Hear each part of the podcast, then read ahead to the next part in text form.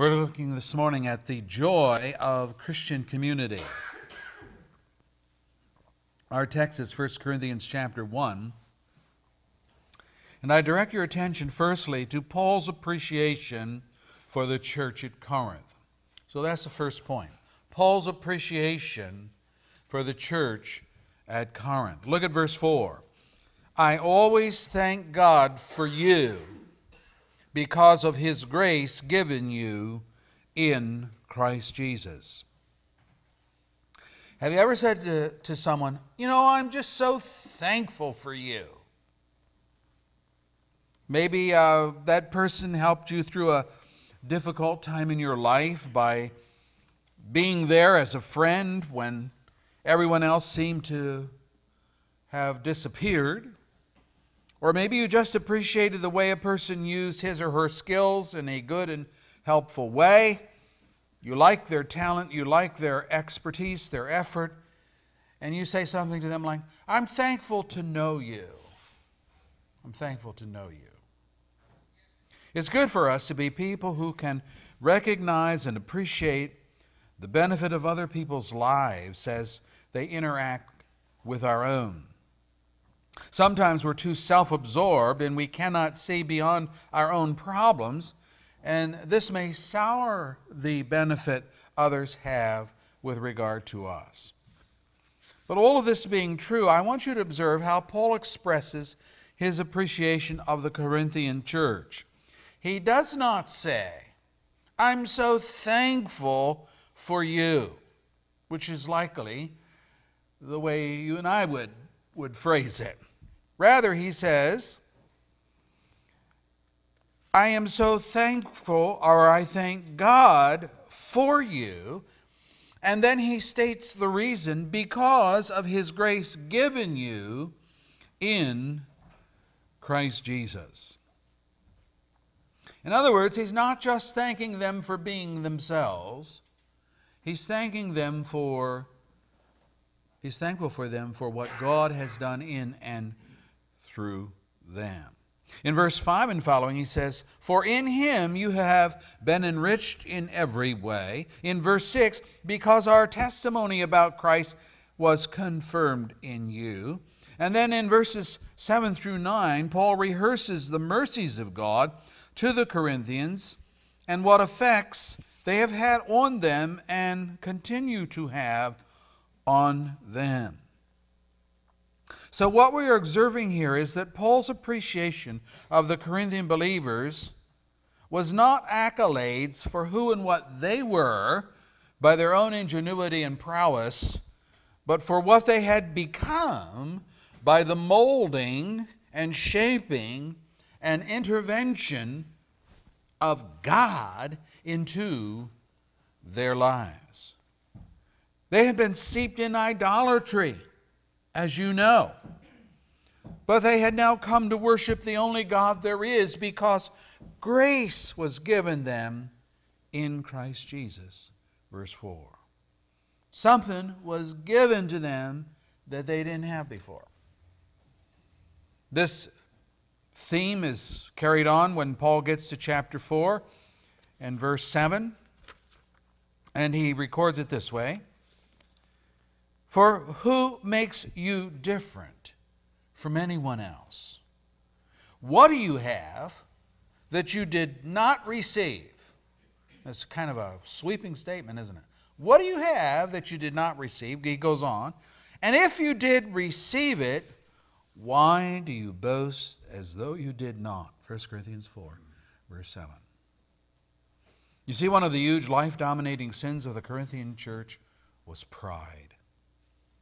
In time, they even challenged Paul's authority as an apostle to instruct them and to correct their wrong thinking. Yet it was Paul who first preached the gospel to them, apart from whom they would have never come to know God, humanly speaking.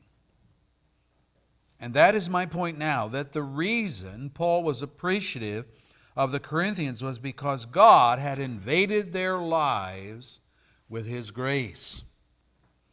If there was anything that inflamed Paul's heart, it was to see God transform pagans into God fearing, obedient servants of Jesus Christ. Boy, that just set his heart on fire. And since salvation is of God's doing from start to finish, and it's not by man's efforts, not even by his prayers and the like, the thanks goes to God. We need to keep this in mind as we think of the Christian community and the people who touch our lives. All of us are sinners saved by grace. We use that phrase. Well, if it's by grace, we didn't earn it through our own goodness. And grace means we didn't deserve it more than any other. The choice was God's and God's alone. Grace means gift, and gift means received, not wages or compensation for work done. It's actually worded that way in Ephesians 2, verse 8 and 9. For by grace you have been saved through faith, this not from yourselves, it's the gift of God. Why? The gift of God not by works, so that no one can boast. Ephesians 2, verse 8 and 9. That's why. That's why. So, can you appreciate this work of grace in other people, the people of your Christian community? This is reasonable to expect. Despite all of the variations in our backgrounds and the circumstances by which we came into the same church family, we are all here by God's doing, not our own. The church is not a fraternity. We do not choose to join it on the basis of common interests and desires. We are drawn into God's family by His Spirit on the merit of Jesus Christ, who is our head. Verse 6 says that the Corinthians were enriched in every way. And we ask, obviously, what way? He answers, in all your speaking and in all your knowledge.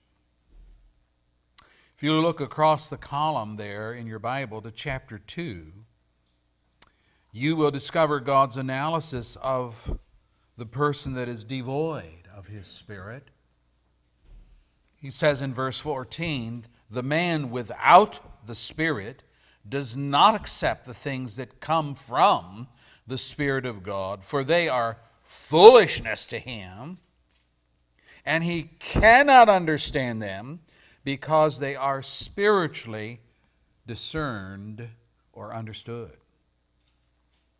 By way of contrast, Paul says, chapter 2, verse 7, we speak of God's secret wisdom, a wisdom that has been hidden and that God has destined for our glory before time. Verse 10 But God has revealed it to us by His Spirit. God has revealed it. Oh, revealed it to us by His Spirit. So you see, there's the source of wisdom. There's the source of knowledge. It's not innate. It isn't, well, I believe in God. Everybody believes in God. No, they don't. And if they ad- advocate that, they don't believe in the God of the Bible. The Spirit of God reveals to us who and what God is using His Word. And what about the speech? Knowledge, yeah, speech. Well, likewise, when we consider speech, listen to Paul again. 1 Corinthians 2, verse 4 and 5. My message, okay, that's the knowledge, and my preaching, ah, there we are, there's the speech. My message and my preaching were not with wise and persuasive words, but with a demonstration of the Spirit's power, so that your faith might not rest on men's wisdom, but on God's power. He comes back to that point in verse 7 and following. We speak of God's sacred wisdom, secret wisdom. None of the rulers of this age understood it, for if they had, they would not have crucified the Lord of glory. So he's making a distinction here. We're different in our knowledge, what we know, and we're different in how we speak. So, as to both knowledge speech, what we know and what we say, God, through His Spirit, teaches us through His Word the truth about eternal things and enables us to reiterate those things to others. And it's not like any other subject to be learned, wherein a person can just read a text, you say, Here, here, read this, and learn. You can hand them a Bible and say, Read this, and learn. But without the Spirit intervening in their lives, they will read and not learn. They will read and say, That's foolishness. They will read and have no discernment, no understanding. I've actually done this with unbelievers. I've taken my Bible, opened it to a certain text of Scripture, maybe a text in one of the Gospels, which you would think is pretty simple. Hand it to them, say, read that verse. They read that verse, and then I say, what did that verse say? And they will come up with the most fanciful, outer space, sci fi explanation that defies all logic. They don't have the Spirit of God to understand the meaning. They can read the words, yes, but I'm not talking about can you read English? I'm talking about what does the text say? What is it teaching? That they can't grasp. So we are really blessed when we can say with Paul that we have the knowledge of God. From Paul's ministry, we know that he confronted the intellectuals of his day. Mars Hill in Athens, the Epicurean and Stoic philosophers. In our text, chapter 2, verse 8, the rulers of this age, but rulers and all, though educated and influential in worldly knowledge, he said to them, None of the rulers of this age understood it. Understood what? The gospel. Now, they heard it because he was out there preaching it, and so were the other apostles. That's not what he's saying. He's not saying they didn't get it, they didn't uh, hear it. He said they didn't understand it. If they had, they wouldn't have crucified the Lord of glory. Just think about some of the big shots concerning Jesus' crucifixion. King Herod, you think he was a slouch intellectually? King Herod governor Pontius Pilate, even the religious rulers, Caiaphas, the high priest, the Pharisees, the scribes. None of them recognized Jesus as God's Son, the promised Savior of sinners. The evidence was clear. Clear enough, I might say, that a little child could believe in and accept Christ for who and what he said about himself. In fact, Jesus said to his own disciples, You must become like little children in order to enter the kingdom of heaven. In other words, you must humble yourself and you become uh, self deprecating in that sense. You don't think of yourselves as the big shot you think you are. So, if it was clear enough for children to understand, how's come the bigwigs How's come the intellectuals didn't get it? Because it's spiritually discerned. One of the signs, brethren, that God's grace has come into our lives is that we begin to understand the things of God with a knowledge that enriches our lives and changes us.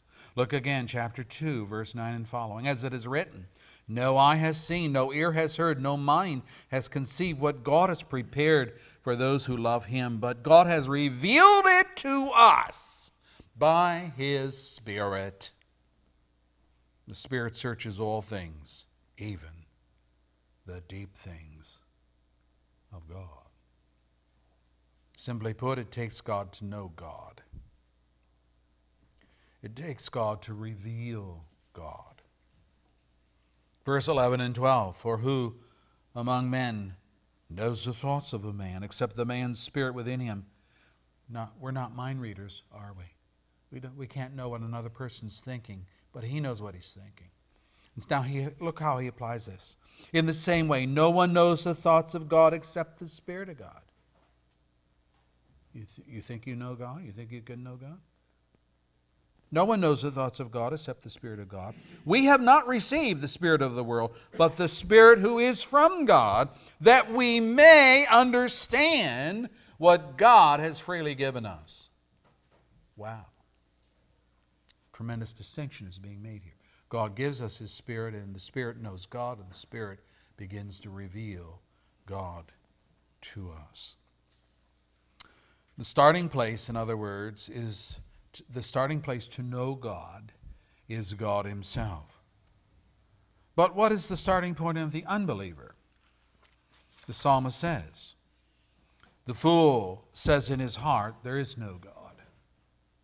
They are corrupt, their deeds are vile, there is no one who does good. The Lord looks down from heaven on the sons of men to see if there are any who understand. Anyone out there who understands? Are there any who seek God? Psalm 14, verse 1 and 2.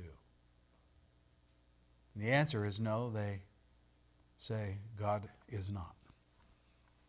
God does not exist. So, knowledge. Corinthians were given knowledge. God revealed himself to them through the gospel, as he does for everyone here that knows the Lord. What about our speech? That's the other side of the coin. How has the grace of God changed what we say and how we say it? God's grace sanctifies, may I say, it mellows our speech. It makes us less critical, less abrasive, less judgmental and vindictive, less accusatory, less know it all, though admittedly we're not stupid as we're learning because God gives us spiritual knowledge of His Himself and His plan. But we don't flaunt what we know as though you stupid.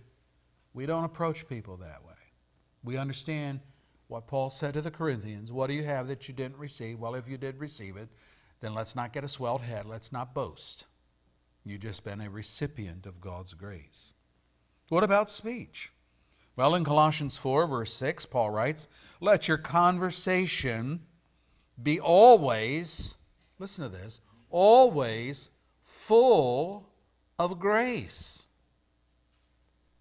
seasoned with salt, so that you may know how to answer everyone. Colossians 4, verse 6. Gracious speech always tastes good. Kind words always swallow easily. Just think about that. Or listen to Peter. He says, Whoever would love life and see good days must keep his tongue from evil and his lips from deceitful speech. 1 Peter 3, verse 10. What are these men saying? They're saying that the grace of God that has come into their lives has not only increased their knowledge so that they know the things of God, the things that have been revealed, but it's changed their speech. It's changed the way they relate to other people. So, my question is what about you? Have you noticed any difference in your speech since you profess faith? And I'm not talking about profanity and obscenities, which most of us discard early on in our Christianity because such is so obviously antichrist and against his holiness. But what about gossip and backbiting? What about being mean spirited in thought and word? What about telling people off or always trying to correct them or manipulate them? Doesn't that sound like people that's just like the world? Yeah, it is. It's just like people from the world. And so, if we're still talking that way, has grace come into your life? This is the test of your Christianity and mine. This is the proof of whether or not God's grace has touched our lives. We begin to realize the depth of our own sin, the inadequacy of our own self righteousness, and our need for God's mercy and God's grace. And humility begins to set in. Preferring others over ourselves begins to set in. We were talking about that in the adult class this morning. We become teachable, we become pliable, open to instruction from our church teachers, without envy, without jealousy. And if anything, we are reluctant to let our opinion be aired. We really guard our hearts in this matter. We don't feel like we have to correct everyone and make them conform to our view. This does not mean we never give our opinion or voice our concerns, but it does mean that we speak the truth in love.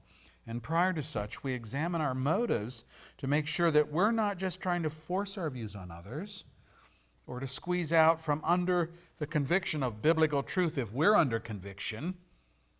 You see, you can, you can get your way and lose the day. You ever think of that? The Corinthian believers benefited by the grace of God. They became wise in spiritual discernment and Christ like in their speech.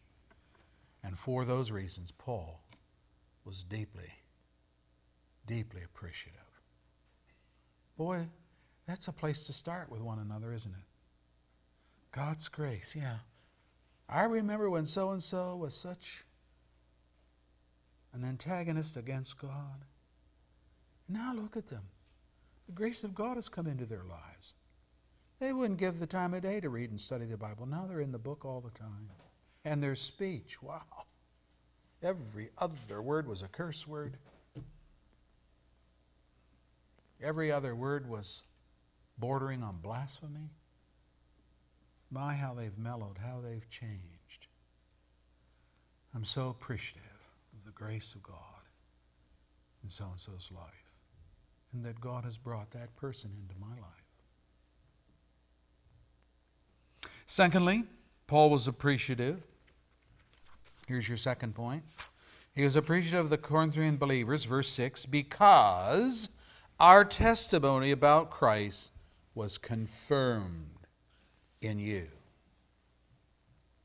Now, at this juncture, we're not told how the testimony about Christ was confirmed in them, but as we look in, through the remainder of the book, it's evident that their lives were radically changed. We were talking in the adult class this morning about radical love, agape type of love, selfless love. They were radically changed. They were idolaters, as were all Greeks. God to them consisted of the fabrications of their own thoughts or their own manual skills if they were silversmiths or artisans of some other craft. And if that were not bad enough, the idolatry, we also discover in this church some pretty horrific sins. Wow. Divisions, schisms, factions, chapter 1, 1 through 3. Imbibing the philosophy of the age, chapter 2. Incest among their own church families, chapter 5. Lawsuits against one another, chapter 6. Sexual immorality, chapter 6, the latter part of the chapter. Easy divorce, chapter 7. Any one of these sins could have brought this church down. And we might think, wow, whoa, Oh, there is so much sin here. No way are these people true believers who love God. But Paul says that his testimony about Jesus was confirmed in them. In other words, they were Christians, but they needed help to straighten things out in their lives. Yeah. They had been so much, much a part of the pagan culture and thinking that it would take a while for the truths of the gospel to register and transform them into the character of Christ. This is the way it is with people saved out of raw paganism. The transformation from death to life is instantaneous. It's like throwing a light switch on. But for that new life or light to transform thinking and speech, That takes time. And it's the task of more mature believers to bear with such people and not expect a one year old in the faith to display the spiritual maturity of a believer who has been walking with the Lord for 30 years. I mean, have we really forgotten so quickly how many people had to put up with us in our immaturity and in our greed and in our bad tempers and our bad speech and our immoral actions?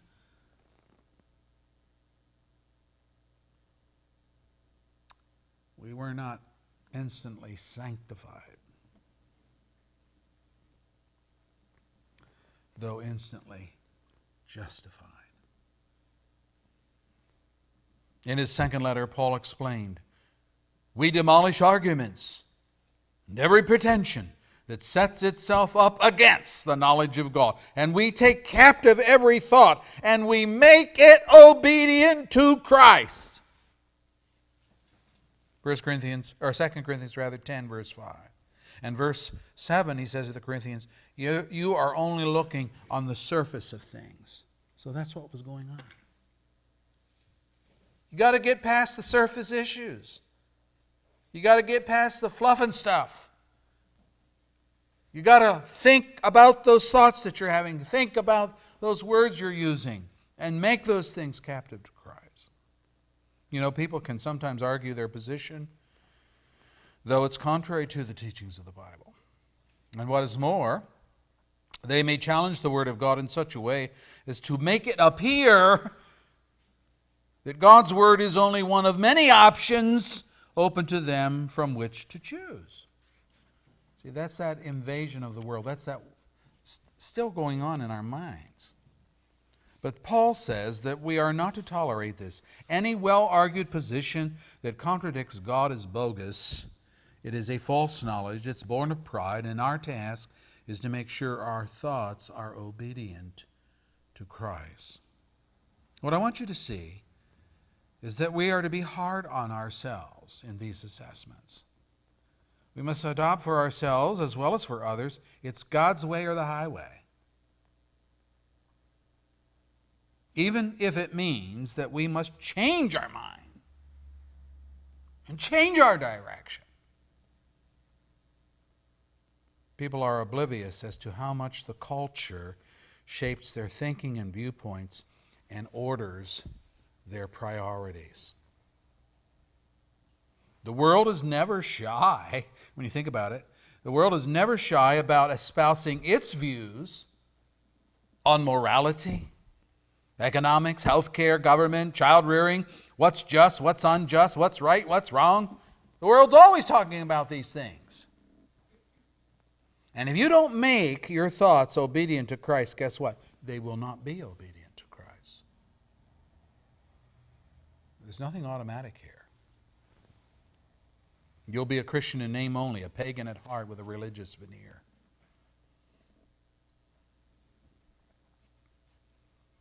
How can you teach and how can you lead others if you are not where you need to be spiritually? say, well, I'm not a teacher. Yeah, you are. We're all teachers because the world's watching you. Your family is watching you. Your relatives are watching you. So you're teaching. If you are mentoring another, they have a right to look at your life and read its message. I wonder if you could say with Paul, Be followers of me as I am of Christ. There's the model. Well, the Corinthians evidenced the grace of Christ in their lives by responding aright to the testimony Paul gave concerning Jesus.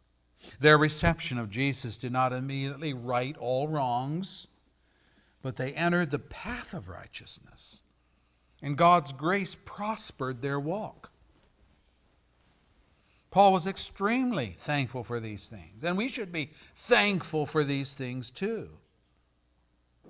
Jesus put it this way In the same way, I tell you, there is rejoicing in the presence of the angels of God over one sinner who repents.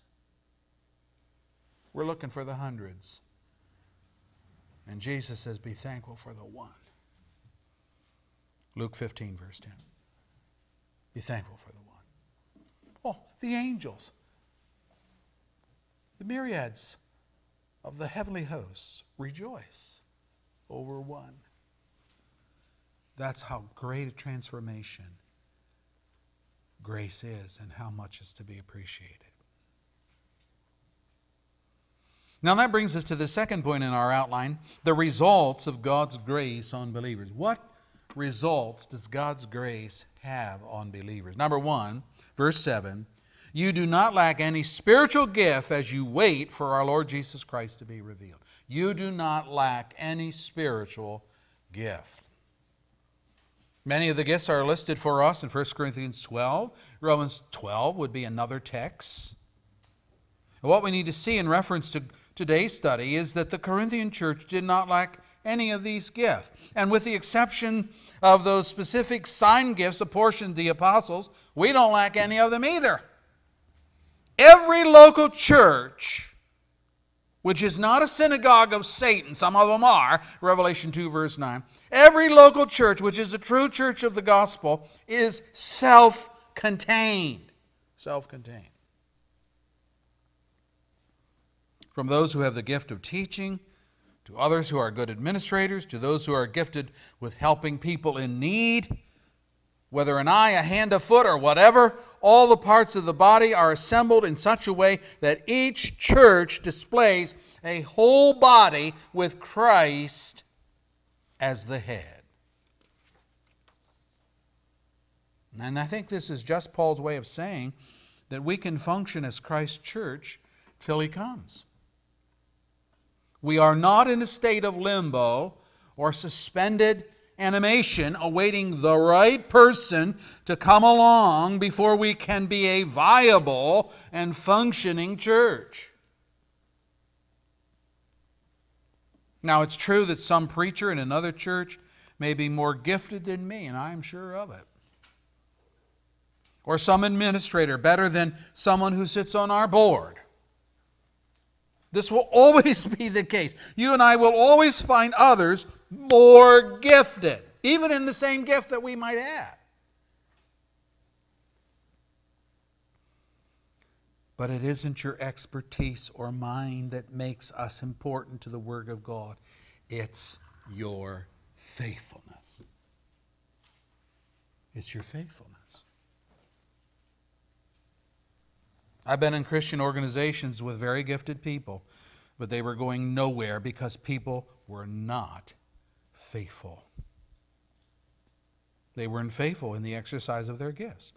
They were sitting on their hands. Or, as Jesus taught in the parable of the talents, they had buried their gift in the ground and were not using it. One talent or five, that's not the, that's not the issue. The point of order is how steady, how consistently are you using your skills for God? So, brethren, we are a gifted church. Let us not be feeling sorry for ourselves because we don't garner the crowds. Let us not lament the fact that we don't have a gymnasium or a paved parking lot. And I'm not saying give up the dream. People of vision are needed to keep us focused on gospel outreach. But the point is that the Corinthians lost nothing as a result of coming to Christ, nor have we we have gained, not lost. And he's thankful for that. It took him a while to get a full appreciation for all that God had done for them through the apostle Paul and the ministry of the gospel. But they came to it. Secondly, they were assured, verse 8, God will keep you strong to the end so that you will be blameless on the day of our Lord Jesus Christ. 1 Corinthians 1, verse 8. God will keep you strong. And just how will He do that? Look at verse 9. God, who has called us into His fellowship with His Son, Jesus Christ our Lord, is, what's the next word? Faithful. How's He going to do it? God is faithful. I want you to observe the parallelism here. In verse 7, we learn that the Corinthians did not lack any spiritual gift as they waited for the return of Jesus Christ. They just needed to get busy and become faithful with what God had given them. And now in verse 8, Paul says that God will keep them strong on the day of Jesus Christ. How? Because God is faithful to those that He has called into His family. God calls us to be faithful in our time in history. And He has pledged Himself to be faithful to us on the day of our Lord Jesus Christ. What day is that? That's Judgment Day. That's Judgment Day. Paul, writing to the Romans, says, But because of your stubbornness and your unrepentant heart, you are storing up wrath against yourself for the day of God's wrath when his righteous judgment will be revealed. Romans 2, verse 5. There's coming a day, a reckoning day. To the same church he wrote, For we must all appear before the judgment seat of Christ, that each one may receive what is due to him for the things done while in the body, whether good or bad. 2 Corinthians 5 and verse 10. Corinthians need to hear that, and we need to hear that. Jesus put it this way Moreover, the Father, God the Father, judges, listen, no one. No one? No one. The Father judges no one, but has entrusted all judgment to the Son. John 5, verse 22. And the next verse says, He does that so that men will honor the Son like they honor the Father. Think of this the judge of Judgment Day is Jesus Christ. The one who had pledged himself to be faithful to his people on that day. To the church at Philippi, Paul writes, In all my prayers for all of you, I always pray with joy because of your partnership in the gospel from the first day until now, being confident of this, that he who began a good work in you will carry it on to completion until the day of Christ Jesus. Philippians 1 verses 4 through 6. There's that faithfulness of God. This is not a statement of cooperative effort to get saved. It is a statement of mutual interaction as people already in fellowship with God and His Son to advance the cause of God in the gospel throughout the world. And that's what he means when he says, You've been partners with me in the gospel. We could say the same about the Corinthian church. The Corinthian church started out weak, but they ended up strong. They did. In the, in the beginning, their many sins were a drag upon them. Their growth in grace was halting and slow, maybe three steps back for every step they took forward. But it was steady, here a little, there a little. And the Holy Spirit weaned them off the sin that enslaved them and set their feet more solidly upon the rock, Jesus Christ. And that's what God does for us as well. But their progress was not so much their perseverance, their faithfulness, as it was God's perseverance and faithfulness. Paul, writing to the Thessalonian church, says, May God Himself the God of peace, sanctify you through and through. May your whole spirit, soul, and body be kept blameless at the coming of our Lord Jesus Christ. The one who calls you is faithful, and he will do it. You see where his hope is. It's not in the Thessalonians themselves. He's not saying, I know you guys are going to just persevere. You're just going to get through all this on your own.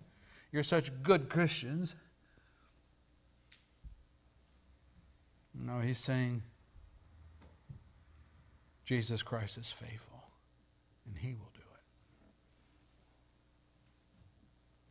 The brother of Jesus, the half brother, Jude, writes in his one little, his one chapter book these words Jude, the servant of Jesus Christ, and a brother of James, to those who have been called, who are loved by God the Father and kept by Jesus Christ. Whew. Verse 1 of that little book. Kept by Jesus Christ. Been over 2,000 years since the Corinthian church came to be. They waited patiently for the return of Jesus, but death overtook them all. No matter.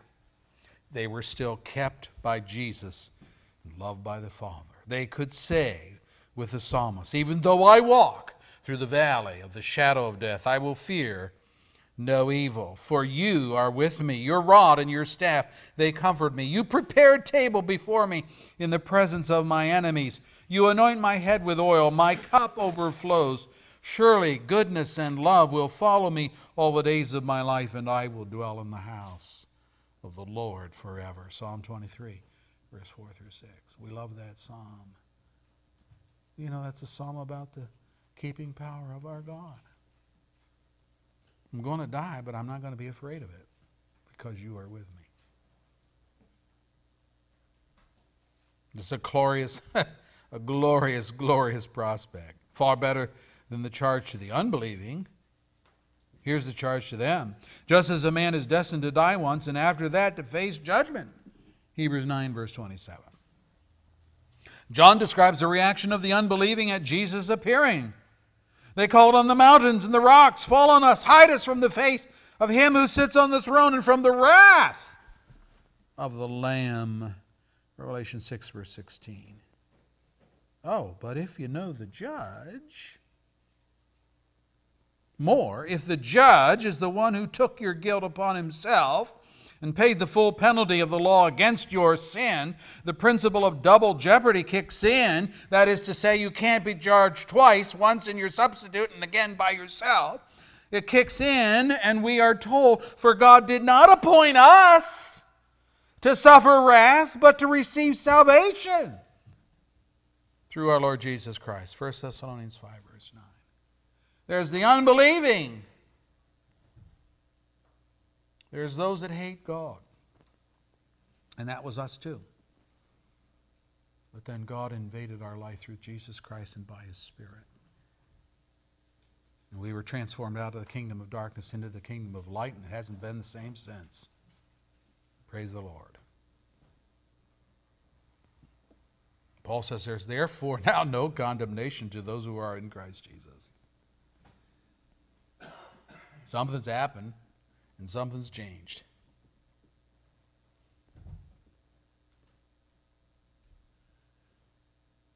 Again, the scripture writes this is love. This is love. Not that we loved God, but that He loved us and sent His Son as the atoning sacrifice for our sins. Dear friends, since God so loved us, we also ought to love one another. 1 John 4, verse 10 and 11. This is the joy of the Christian community. We are saved in individually, that is true, but we are drawn together collectively by the saving grace of God. And our history as a church will never make it into the annals of Holy Scripture, like that of the Corinthian brethren. But I hope our legacy will be as spiritually beneficial to the people of our generation, to our children, and to our grandchildren. In all likelihood, we will not be here when Jesus comes in all his glory. But if we have been strong in the Lord and faithful, our testimony will be here. People driving by the little white building on Dryden Road will be able to say, you know, the people of that church, they had their problems, but one thing is certain they knew God. And more importantly, God knew them. This is no small thing in a day when churches are leaving the faith and opting for a feel good gospel, which is no good news at all. I want a better legacy for us. Such a legacy does not come automatically, it comes from hard work on the part of faithfulness in the small things consistency, dedication, without becoming weary in doing good. What a joy to be able to work together for the glory of the one who gave of himself that we might become his children. And by the way, this society is not prejudicial, it is not exclusive, it is for all who call upon the Lord to be saved. And if you read in Galatians, we are a mix of Jew and Gentile, Scythian, barbarian, pagan, religiously taught, churched, unchurched, however you want to say it. That's what we are. The call of the gospel is this today. Today, if you hear his voice, don't harden your heart. You know what it is? What a privilege it is just to come under conviction. Think about that. It's a privilege because God Himself says, My spirit will not always mess around with you, not always strive with you, not always convict you. The day may come when my spirit, my spirit says, okay. You wanted me hands off? You got it. Hands off. Go your way. Go to hell. Go the way of your sin. To be convicted, to be disturbed. That's a blessing. You need to be thankful for that. That's the grace of God working in your life. And you need to perk up and listen. And you need to respond. And the response is to repent, that is to turn away from your sin and to plead with Christ to apply his shed blood and broken body for you as a substitute. Lord, send thy Spirit upon us this morning break our stubborn hearts. You did that with the Corinthians. They were such a prideful lot. And we see it in some of the later chapters here where they went toe to toe with the Apostle Paul. And they began to demean him and to think that they were as smart as him and as gifted and all of those various things. It was just pride. But Lord, you brought them through all of that.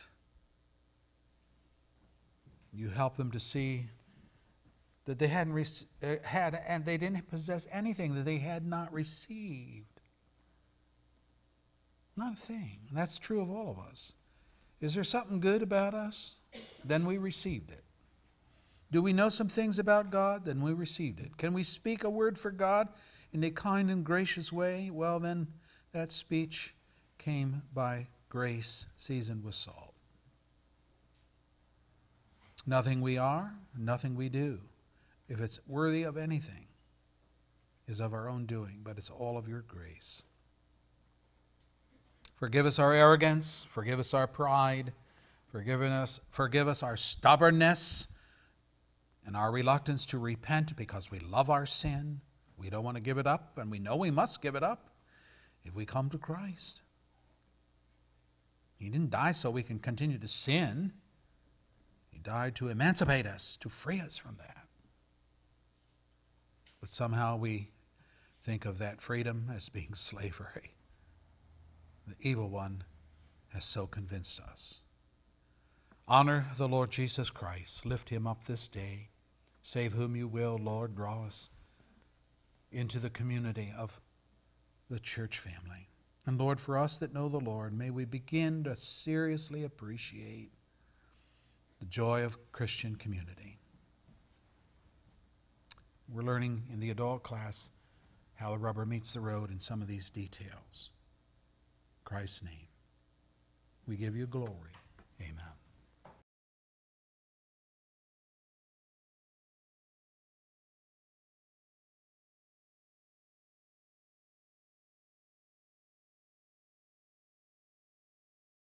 Seven hundred.